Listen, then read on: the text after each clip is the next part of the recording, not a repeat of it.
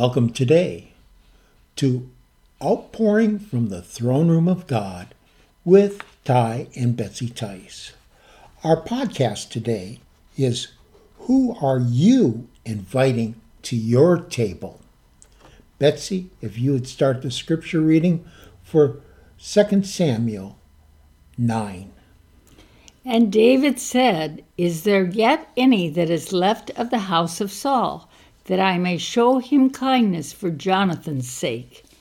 And there was of the house of Saul a servant whose name was Ziba.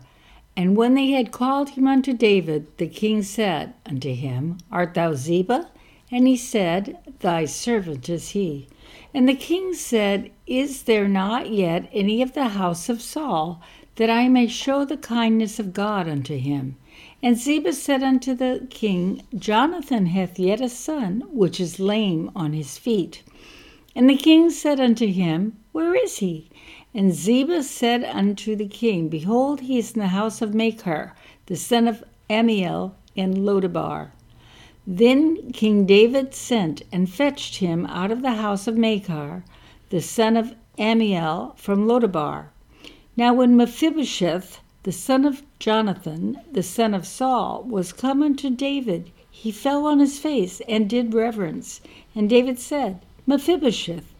And he answered, Behold thy servant. And David said unto him, Fear not, for I will surely show thee kindness for Jonathan thy father's sake, and will restore thee all the land of Saul thy father, and thou shalt eat bread at my table continually. And he bowed himself and said, What is thy servant that thou shouldest look upon such a dead dog as I am? Then the king called to Ziba, Saul's servant, and said unto him, I have given unto thy master's son all that pertained to Saul and to all his house. Now therefore, and thy sons and thy servants shall till the land for him, and thou shalt bring in the fruits that thy master's son may have food to eat. But Mephibosheth, thy master's son, shall eat bread alway at my table. Now Ziba had fifteen sons and twenty servants. Then said Ziba unto the king, According to all that my lord the king hath commanded his servant, so shall thy servant do. As for Mephibosheth, said the king, he shall eat at my table as one of the king's sons. And Mephibosheth had a young son whose name was Micah, and all that dwelt in the house of Ziba were servants under Mephibosheth. So Mephibosheth dwelt in Jerusalem, for he did eat continually at the king's table, and was lame on both his feet. As we shared earlier, our podcast today is Who Are You Inviting to Your Table? David shows great kindness to Jonathan's son. And I won't pronounce the name, I'll leave that to Betsy, because it's one of those tough ones. Kings, when they come to rule, killed the family of those who had been in power. That way, no one was left to try to take over the power again. This was 16 years after Saul and Jonathan's death. This was 10 years after David had been anointed king over all of Israel. David so loved Jonathan that when he was told of the son of Jonathan, he wanted to give all of Saul's possession to a rightful owner. David had Mephibosheth brought to him. David gave him all of Saul and Jonathan's possessions. David ordered the Ziba and his servants to serve Mephibosheth by farming the land and doing the harvest. David ordered that Mephibosheth be seated at the king's table in a position as one of his sons. This is recorded in verses 7, 10, 11, and 13. David knew that this grandson of Saul and son of Jonathan, David's friend of friends, belonged at his table on behalf of Jonathan. David was glad to have this man sit and eat at his table for the rest of his life. The table represents more than food. This is where good things are discussed and a place where ideas are discussed along with food. This is where conversation is made. In fact, This podcast right now is being done at the table. This is where the conversation is made and it is not usually quiet around the table unless something is wrong or a trauma exists.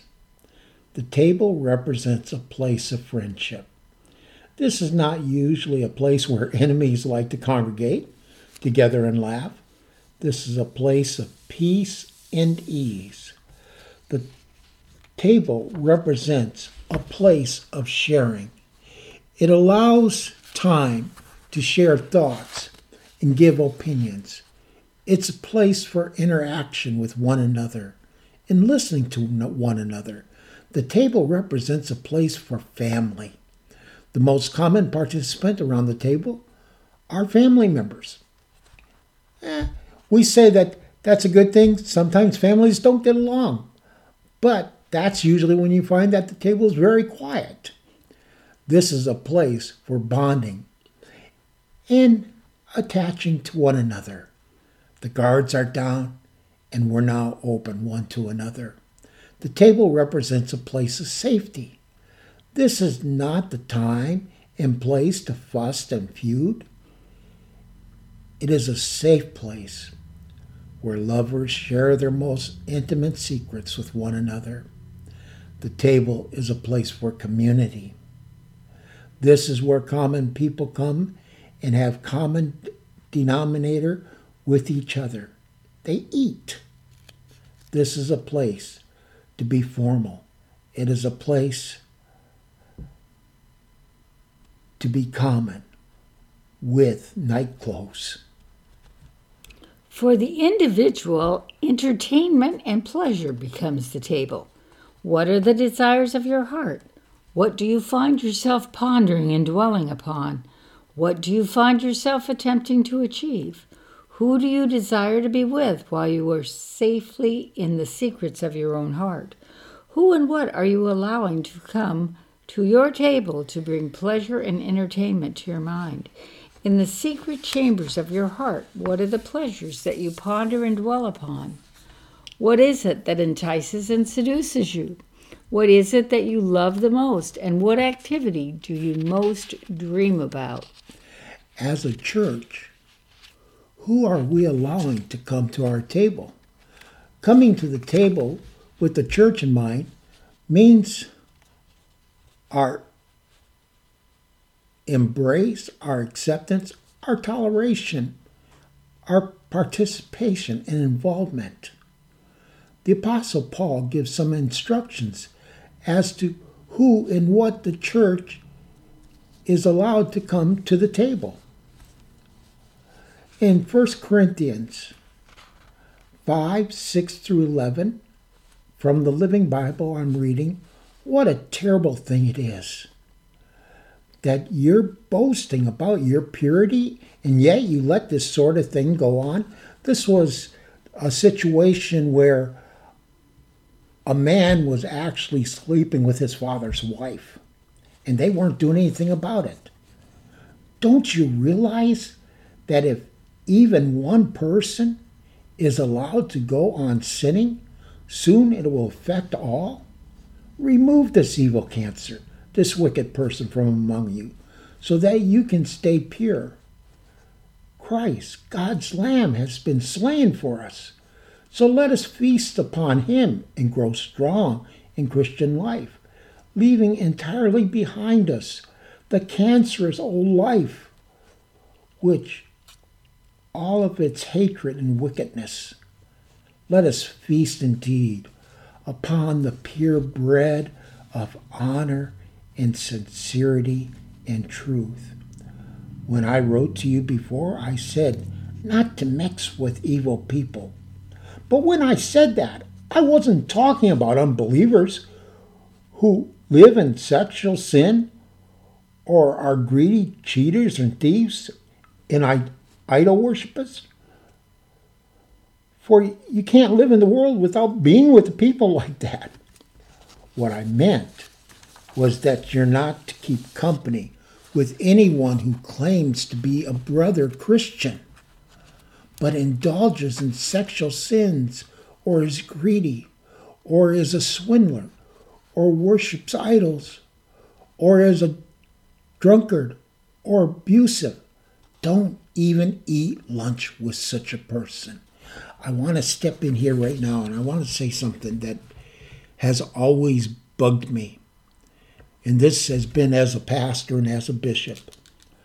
I have watched churches that have allowed people that they know that are in total immorality be upon their worship teams because they had a certain instrument or they had a certain skill. Brothers and sisters, this is not right. It's okay if they're in the audience. We expect these people to be in our audience because we're telling them the truth. But don't put them up there as somebody that the congregation should imitate. How dangerous is that in the house of God? And now we read 2 Corinthians 5 13 through 18 from the Living Bible. Are we insane to say such things about ourselves? If so, it is to bring glory to God. And if we are in our right minds, it is for your benefits. Whatever we do, it is certainly not for our own profit, but because Christ's love controls us now. Since we believe that Christ died for all of us, we should also believe that we have died to the old life we used to live. He died for all, so that all who live, having received eternal life from him, might live no longer for themselves to please themselves, but to spend their lives praising Christ, who died and rose again for them. So stop evaluating Christians by what the world thinks about them or by what they seem to be like on the outside. Once I mistakenly thought of Christ that way, merely as a human being like myself. How differently I feel now. When someone becomes a Christian, he becomes a brand new person inside. He is not the same anymore. A new life has begun. All these new things are from God, who brought us back to Himself through what Christ Jesus did. And God has given us the privilege of urging everyone to come into his favor and be reconciled to him. 2 Corinthians 7:11 Since we have these promises, dear friends, let us purify ourselves from everything that contaminates body and spirit, perfecting holiness out of reverence for God. Instruction is also given in the Revelation and directed to the individual churches. Revelation 2 6, warning against the practices of the Nicolaitans, which God hates. Not that he hates the Nicolaitans, but their practice. Revelations 2:14 warning against the teaching of Balaam a teaching of greedy seduction and idolatry Revelation 2:20, warning against tolerating spiritual witchcraft and enticements of sexual immorality. Also warnings concerning rebellion against the spiritual authority within the structure of the church body. Revelations 3:2, warning against lethargy and the blind seduction of ease and slothfulness. Revelation 3:15, warning against lukewarmness, pride, and self sufficiency. The most comforting illustration of gathering around the table is Revelations 3 20 and 21. Here I am. I stand at the door and knock. If anyone hears my voice and opens the door, I will come in and eat with him and he with me. To him who overcomes, I will give the right to sit with me on my throne, just as I overcame and sat down with my Father on his throne. Today, the Lord Jesus is inviting you and me, brothers and sisters, to open the door, to sit at his table, and to have communion with him. That's our desire for you today to have God's communion. And when you sit at the table, to know that the table that you're sitting at is pure and is just and is the one that God has designed for you. God bless you.